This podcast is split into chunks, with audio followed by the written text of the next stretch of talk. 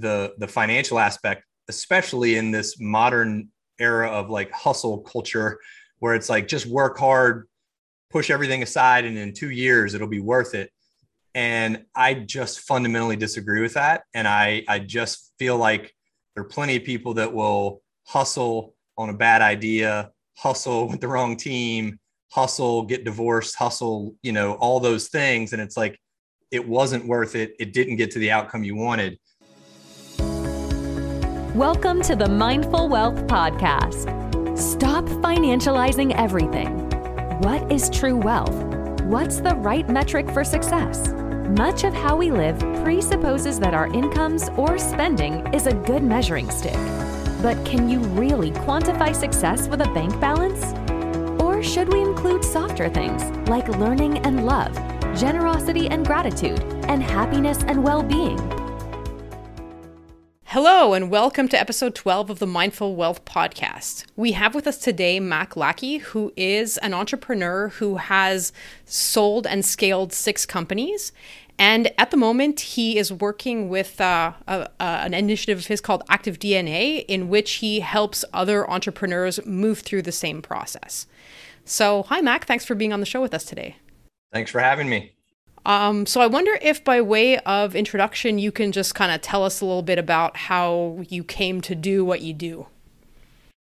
Sure. Um, so I think of my life in kind of two big pieces. There was kind of the, uh, the early part of my life, which was all about soccer. That was kind of my passion growing up, playing.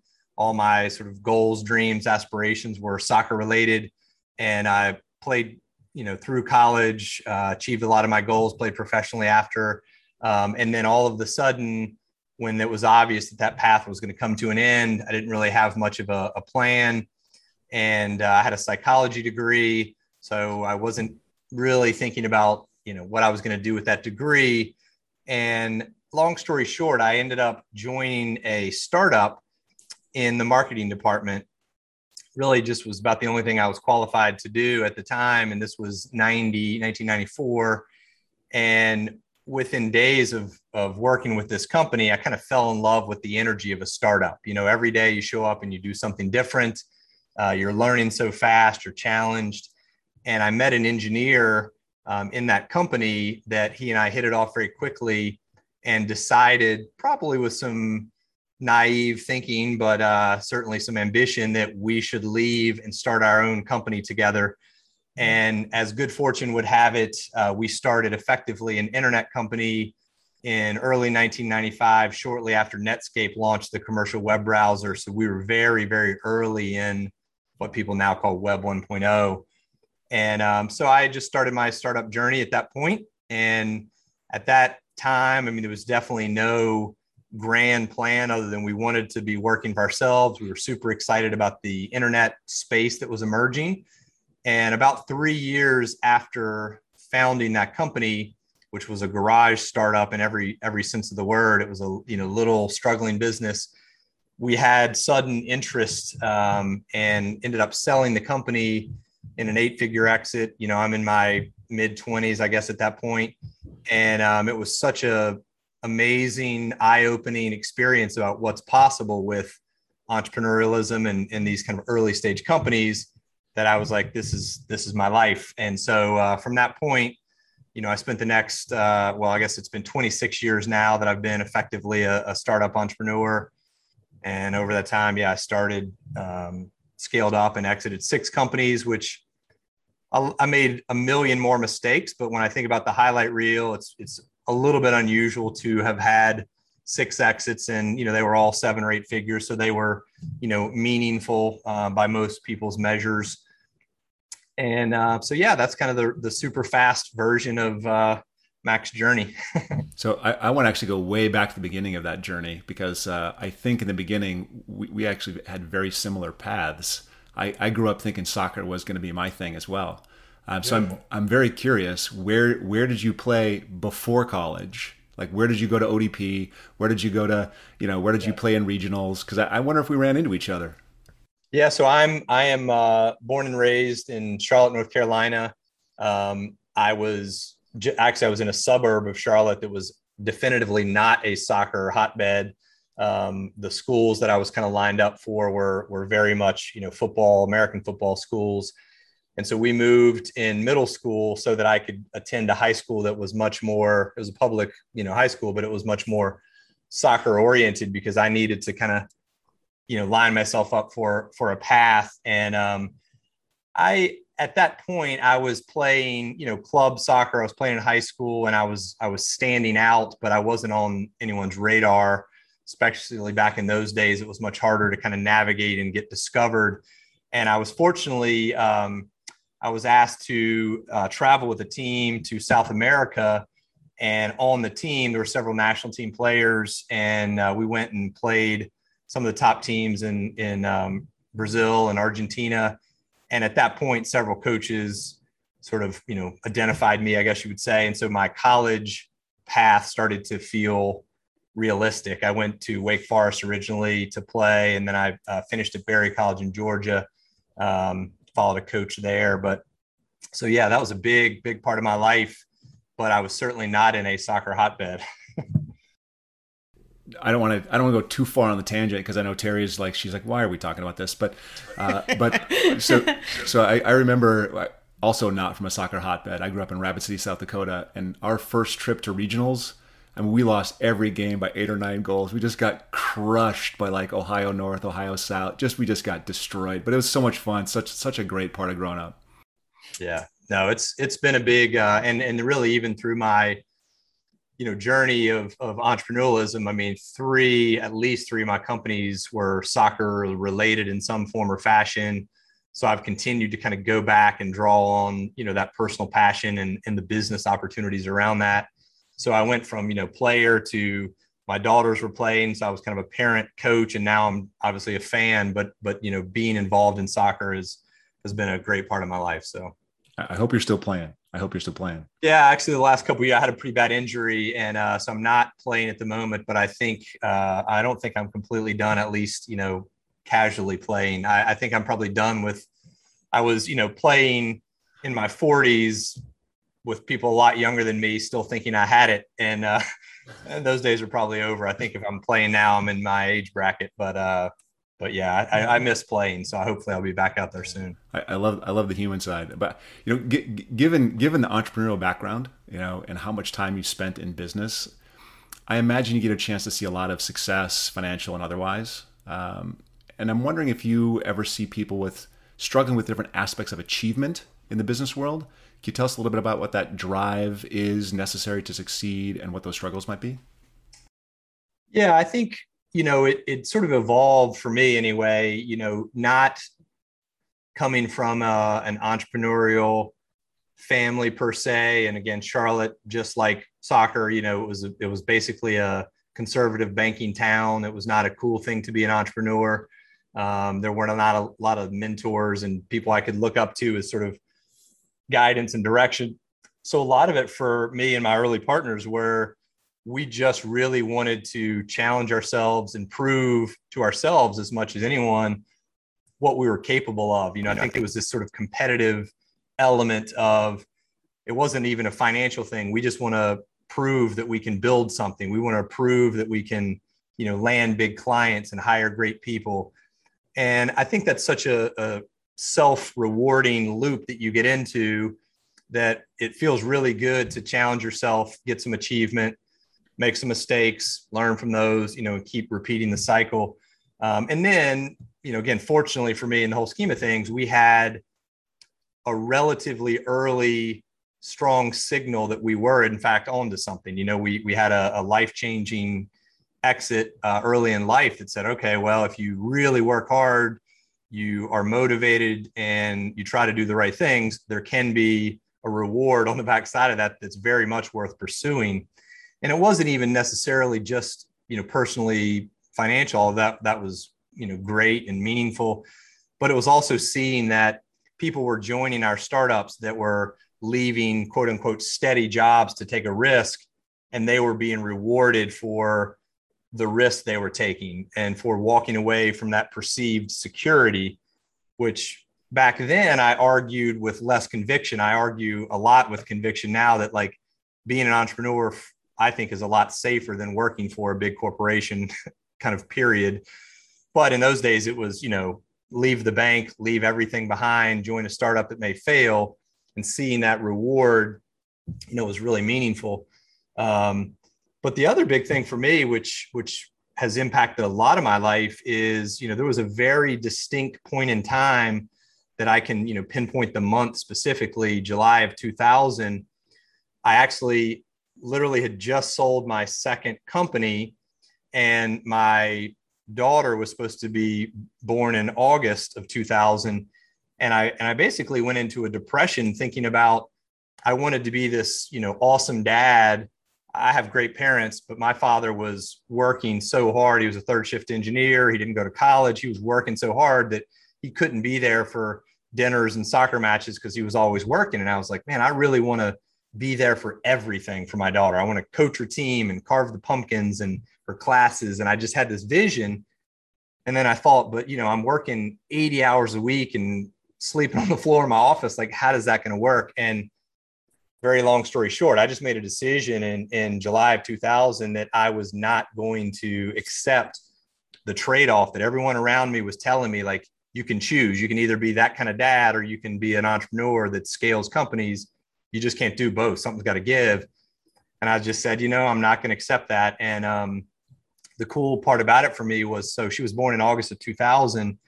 And in August of, I guess it was twenty nineteen, I dropped her off for her freshman year of college, and I can look back and say, you know, I never missed those donuts for dads, but I also started, scaled up and exited four more companies during that duration, you know? So I, I know what's possible. And it's a big part of what motivates me now is like, I made that decision, which really drove me to figure it out. How do I scale it? And I'm home for dinner at five. And so that's a big part of my early motivation and the people around me.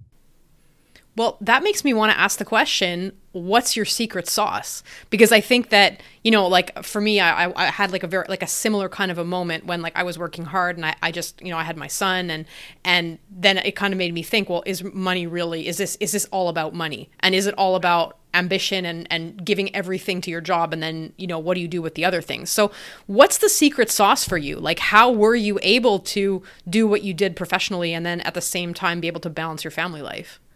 Yeah, it's a, it's a key question. And, and I think, you know, everybody has the benefit of hindsight. It's a lot easier for me to see looking back than, you know, when I made the decision, I really didn't know how that was going to work. I was just committed to like, I'm not going to accept that trade-off. Like, it's going to be both.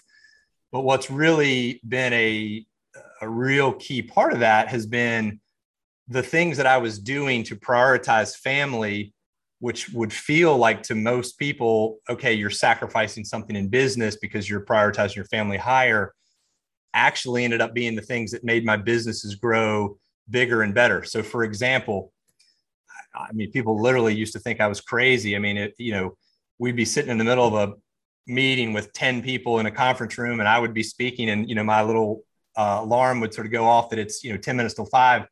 And I would stand up and walk out of the meeting. And, and the first couple of times I did it, everybody was like, what's he doing? Where's he going? And then, and it was like, I'm going home to have dinner with my daughter. You know, I may, I may come back later, but I'm, I'm leaving. But what happens is after a few times, people realize, okay, Mac's going to leave. Business has to go on.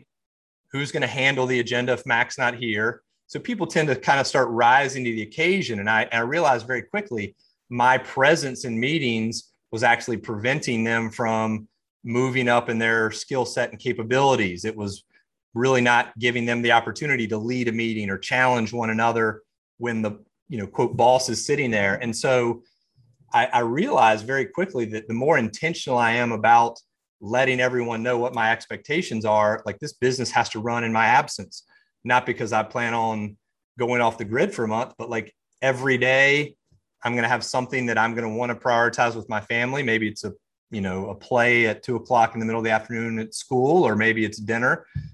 But during that time, it's unacceptable that business stops. And that's because I'm hiring really talented people like you. So figure it out, you know, so I wouldn't word it that way, but, but that's kind of what happened. And I realized that it wasn't an impediment. It actually was like a catalyst for growth. And so by the time I got to my last company, the one I sold back in, in twenty eighteen, I was the largest shareholder. I was the chairman, you know, all those things. And I technically had an office, a, a chair and a desk in the office, but they had no idea if I was in town, if I was going to show up, when I was going to show up. So everything had to be designed and planned as if Mac wasn't there. And then if I showed up and I wanted to, you know, contribute or lead, I would, but I, I just watched that company develop so well, knowing that I was not a crutch. You know, I hire really talented people and I just throw them in the deep end. I'm like, good people swim, you know, and, and uh, like, I'm going to let you swim. And as a matter of fact, the faster you swim, the more opportunities I'm going to give you. And talented people embrace that. And so I found that out pretty early in that sort of test, I guess. And then I just leaned into it hard and kind of kept that as my formula. I, I'm just, I'm curious because I'm imagining the first one, you're like, wow, that was, or after the first one where you leaned into that. And the second one was coming up. You're like, well, that first one, was I just really lucky, or is this actually how does it, how it works? So how did you, you know, get over that hump of no, no, no, this is, I can actually do this again. And now that you've done it, I get four additional times. That's, I mean, that's impressive in terms of your development of the, the, the human capacity that you work with. Well, I think um, it really does come back to the original decision, which is where I think most people fall short, is they don't really believe or are convicted enough to say, I'm just not going to accept the trade-off. I mean, most people will say, hey, let's, let's see how it goes. I'll take Fridays off. And then after a month, we'll assess. And if you've got kind of one foot in, one foot out, everyone around you feels and sees that hedging and kind of knows they can kind of pull you back in. And Mac probably will be around if we need him and he'll answer his phone. And so I, I really kind of meant it that I was that convicted in the trade-off. And even if it meant the business was going to suffer, which I didn't want it to, but you know, if I told my daughter I was going to be home for dinner, it kind of didn't matter what was going on at the office. Like, I'm going home. And so that's that kind of strength of conviction that I had to get in alignment with my partners with, you know, it was, it's always, you know, it's not like you just say it and things magically happen. It's like, you, you know, you make that decision, you commit to it personally, you discuss it with your, you know, partners or the constituencies around you. And when you get in alignment, then people understand what you're doing. It's not like I'm bailing on people. I might be working till two in the morning that night, but I went home to have dinner with my daughter because that was a priority. Um, so I think once you get into alignment, that's when I felt it really clicking. You know, if people are resenting you and there's not alignment, it, it won't work. But my experience was you get convicted, you make the decision, you let everybody know, you also try to help them understand why it's actually good for them too. Like I said, I mean, if you're a mid-level manager or a junior, you know, person, or even an intern in a company of mine, I could look you in the eye and say, if you do a great job, you're going to move quick because I just give people a ton of opportunity. Now, if you make mistakes or you fall short, we'll hold you accountable. But this is one of those environments that we throw you in the deep end. And if you swim, you're going to get more and more opportunity. And most people really rise to that occasion and embrace that. So that was kind of my experience. And I, like you said, I mean, after the first time or two, I was like, okay, was that lucky? You know, was that timing? And then, you know, I've been able to repeat it enough that I feel like there is something pretty formulaic about that. And I always feel like it's not, you know, it, it can't be that I'm, you know, so smart, because I know that's not true. It must be that there's something to this sort of approach and formula. So yeah, I'd, I'm now convinced that is part of the secret sauce.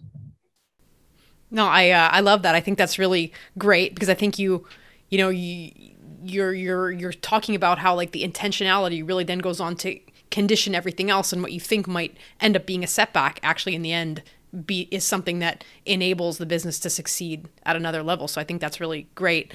Um, I feel like I I know where, what your answer part of what your answer might be to this, but this is um, a podcast about what we call true wealth, which is that, you know, in our respective industries, like people are very preoccupied with the bottom line as if success is something only financial.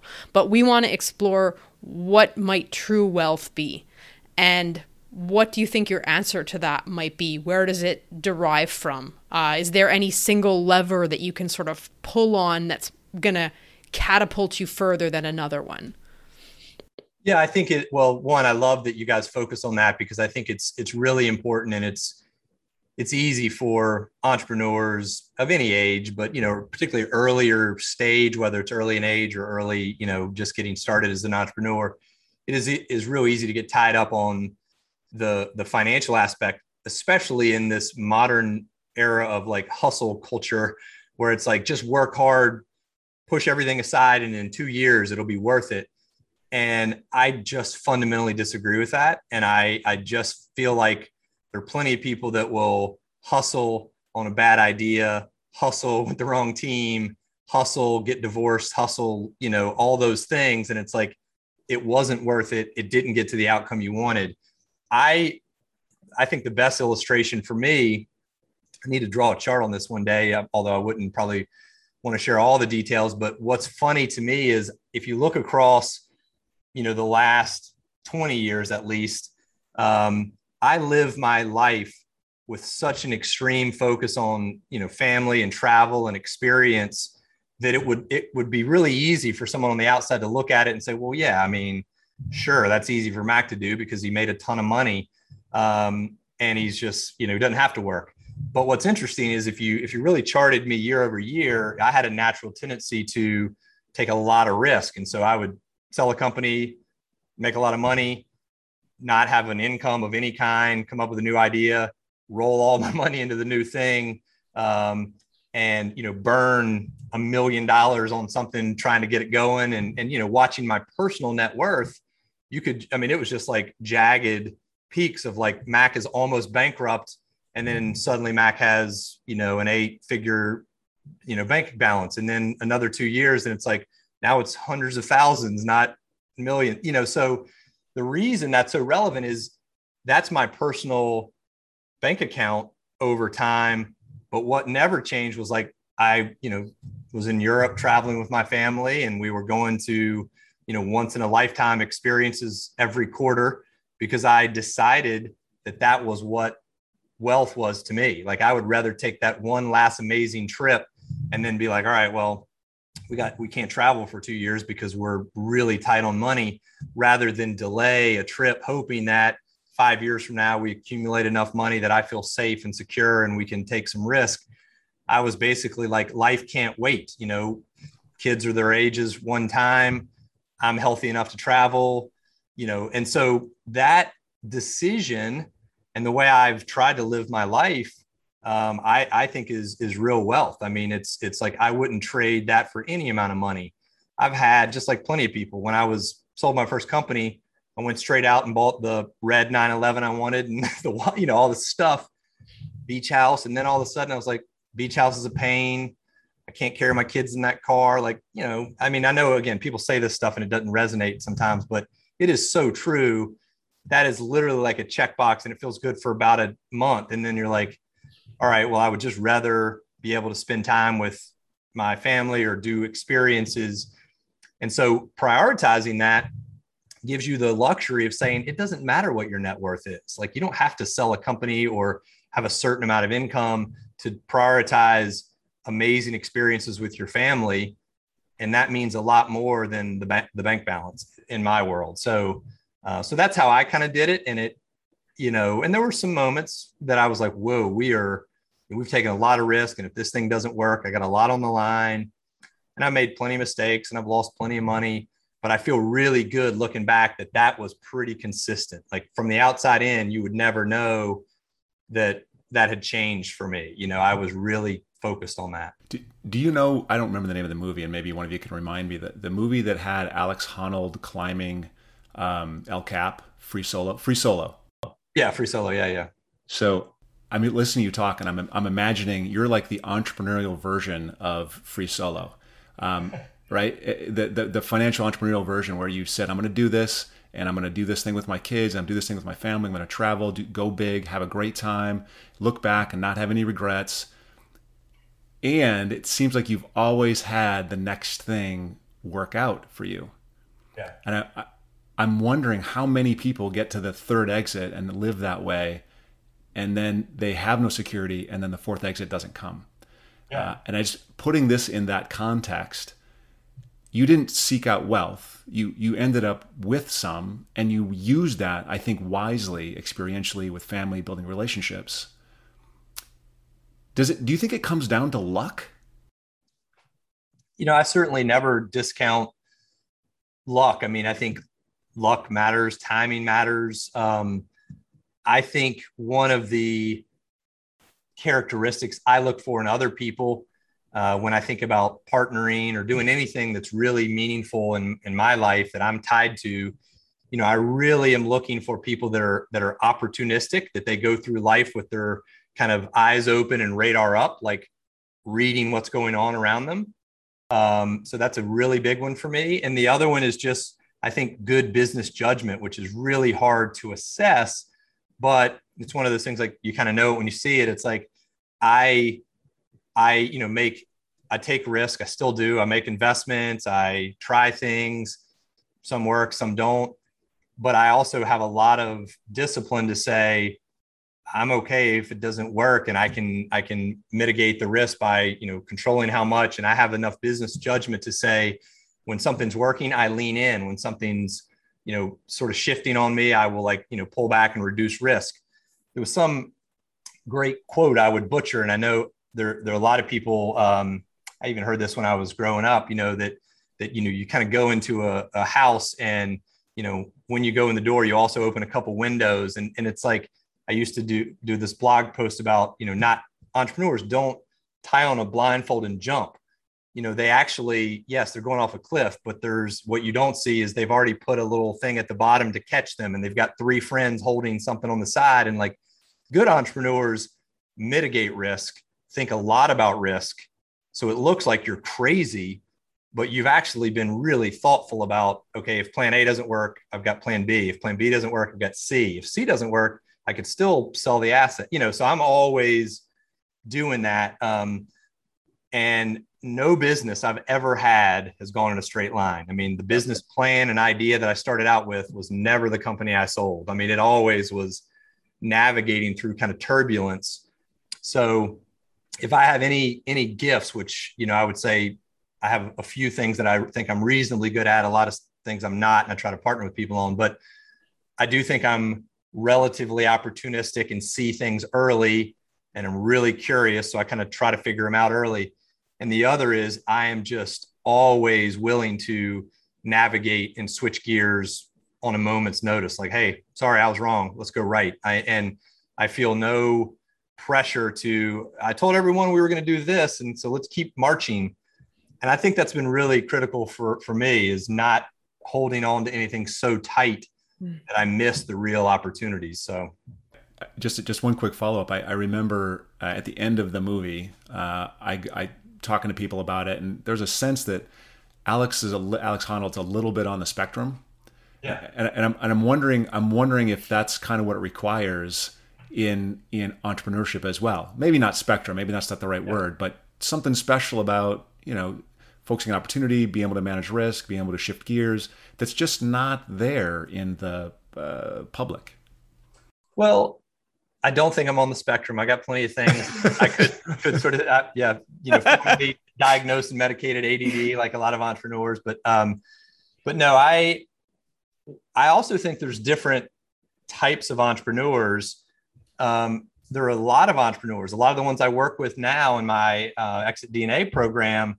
You know, they, they are, they have a domain expertise. They're world-class. They've built their business, which is their baby.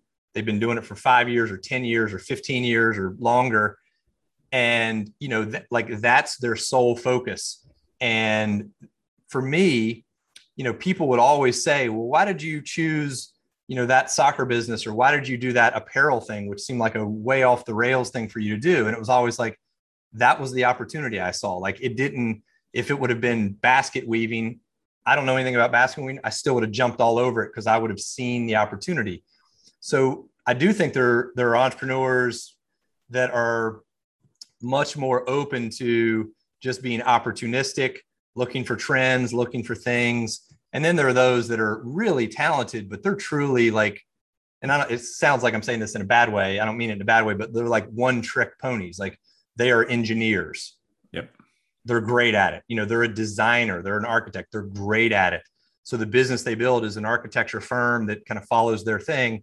For me, I mean, I was bouncing between hedge funds and apparel and all these things, because I was constantly looking out, just like I am today, where is the next opportunity and how do I assemble something in that category that is interesting. And when you go through life like that, like everything looks like an opportunity, you know? So I, I never, you, you said a minute ago, by the time I sold a company, it wasn't what's next. It's like, which one of the two or three that I'm excited about am I picking next? You know, I always had several things, but one of my early companies, um, I ended up selling my interest to some of my partners because they, they were not wired the same way. They were much more traditional.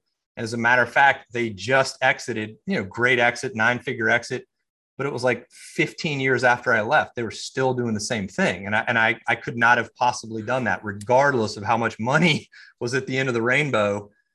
I was done fifteen years before then. You know what I mean? So that's another nuance. Like all entrepreneurs are not created the same way. Right.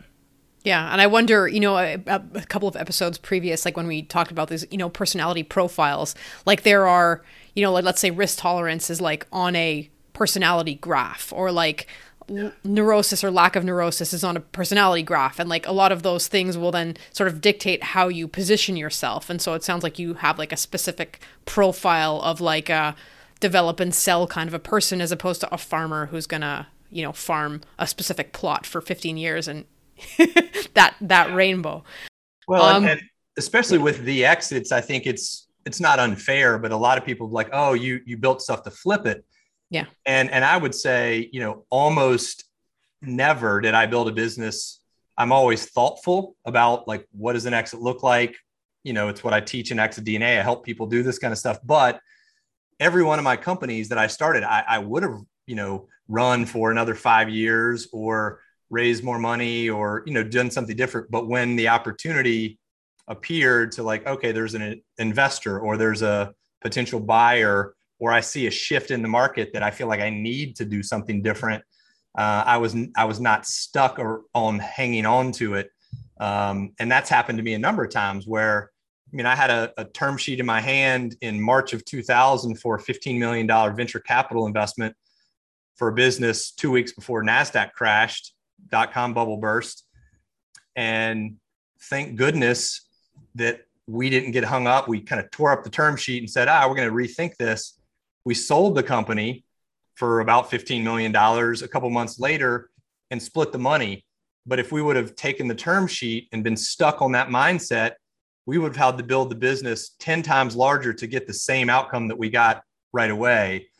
And I see a lot of entrepreneurs, especially with raising money, feeling like that's a step in the process. You know, you get the term sheet, you raise the money, then a couple years later you sell. And I'm always like, maybe, maybe I raise money, maybe I sell now, maybe I do a joint venture. Like I'm, I'm just very open.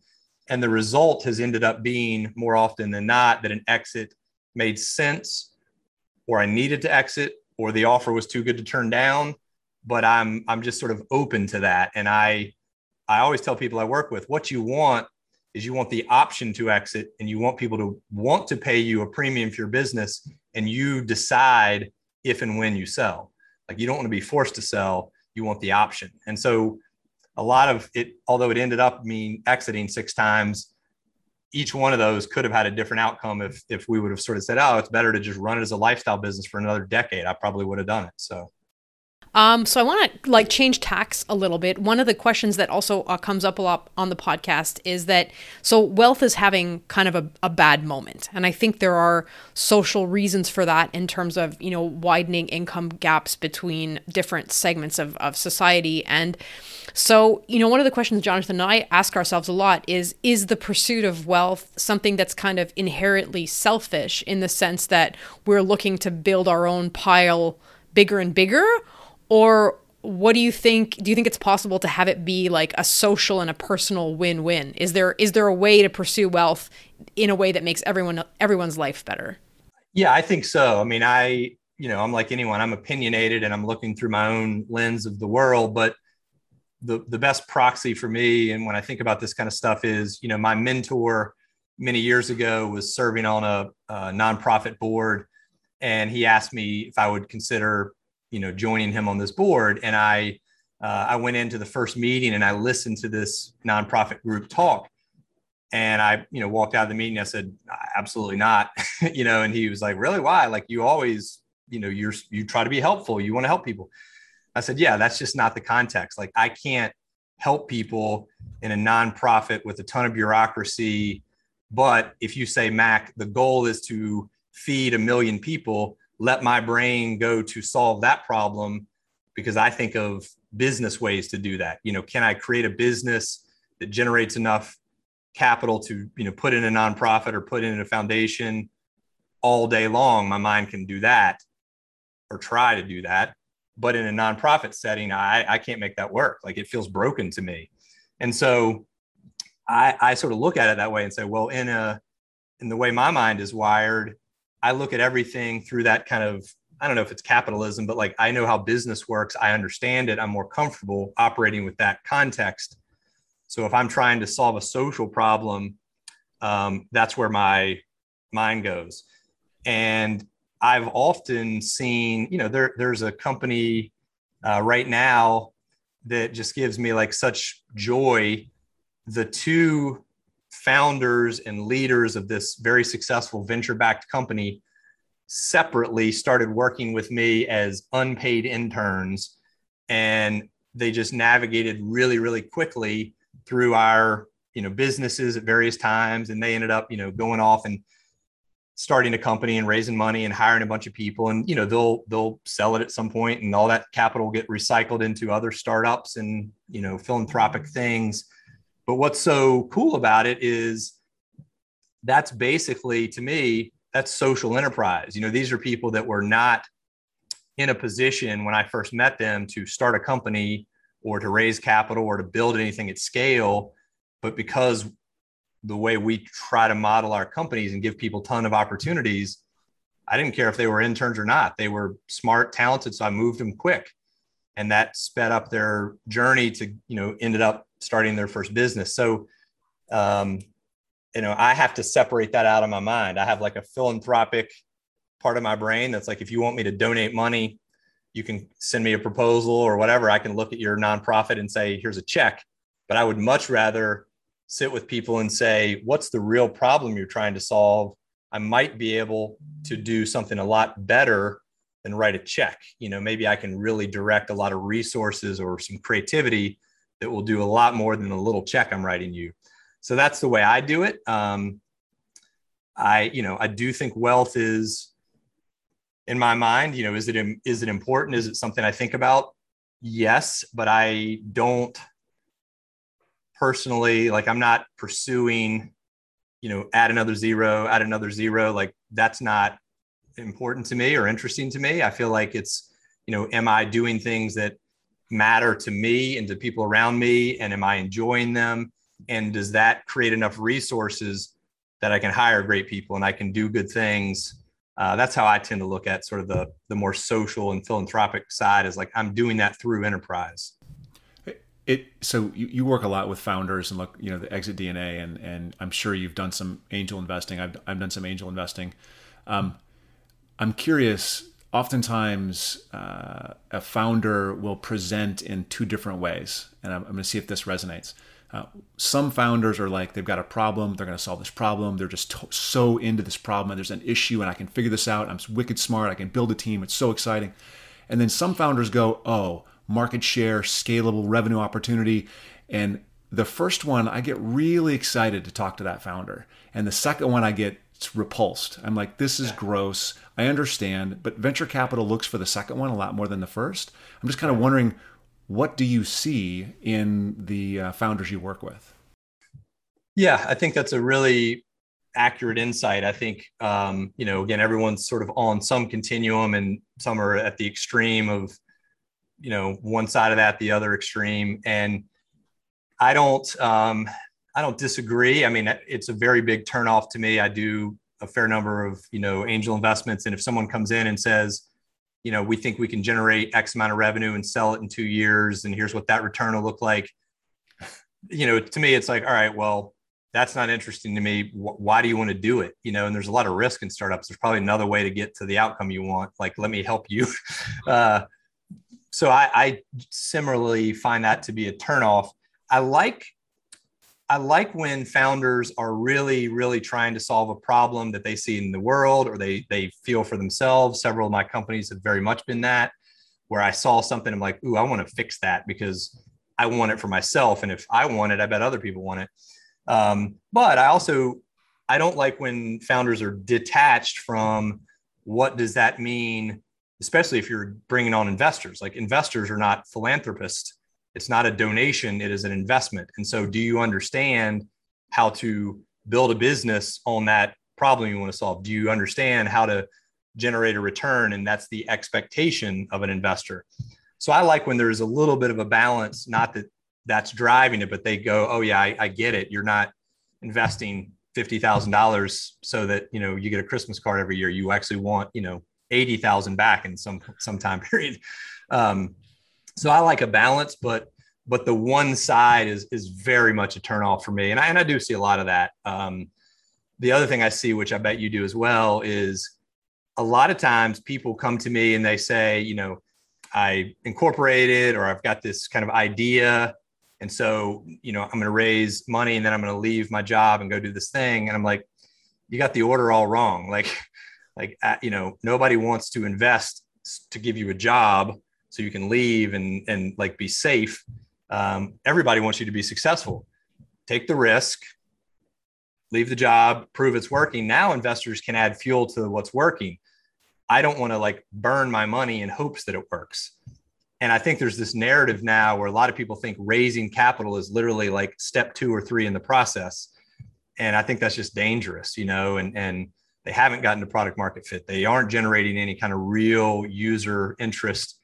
And they just think, okay, well, that's next. We're working on our design, so let's go raise money, and then we'll do that part. So I, I find a lot of people, I have to say, you've you've got it out of order. You know, you can raise money not only more successfully on much better terms and much better for you if you take that next step or two, bootstrapped, or maybe friends and family with people that love you and support you.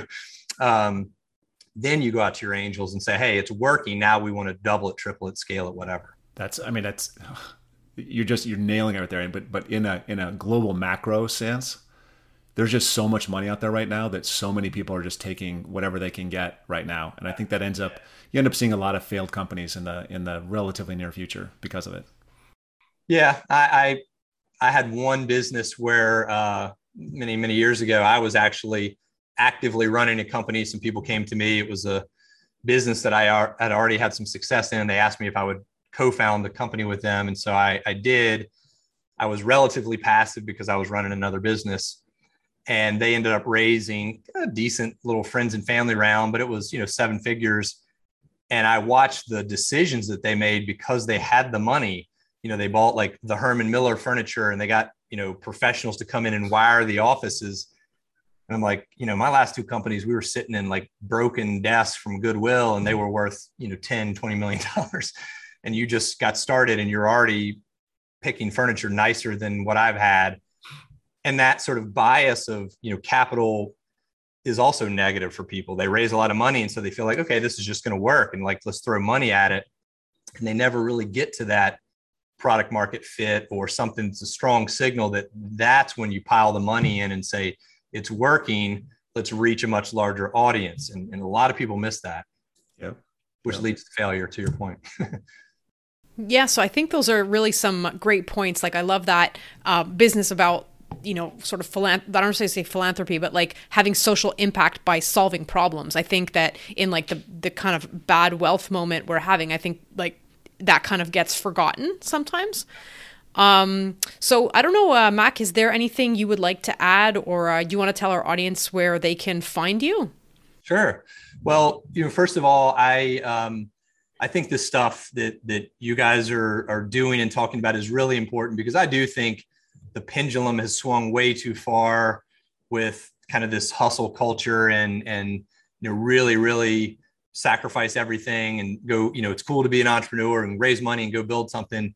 And I think people really should take the time to step back and assess, you know what is true wealth? What does success mean to them? And if you're really honest with yourself, a lot of times it isn't you know, that, oh, it's got to be ten million or I have to own X percent. All those kind of things are not the right metrics. And so I love what you guys are doing.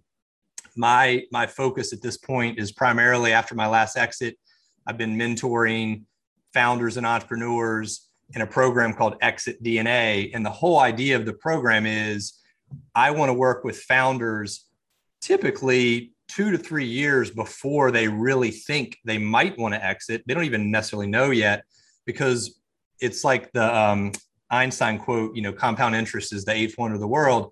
I know there's a lot of little things I can help people understand and do now that if they start doing them, they're really easy, they're really low, you know, friction, they're actionable, but they'll wake up in two years and those things will have compounded into a lot of exit value that they can monetize. But if they wait until like they need or want to exit, something happens and they're like, I need money, or my investors need out, and they're like, okay, I got to sell in the next two quarters, they might be able to exit, but only about twenty percent of companies that are even trying to exit get their deal done. And a really low percentage can look back and say, I maximized the exit. So I'm really passionate about helping people with this. Um, so yeah, I have my personal site, which is mac lackey dot com. I blog and kind of talk about, you know, just entrepreneurship and helping people, which is important to me.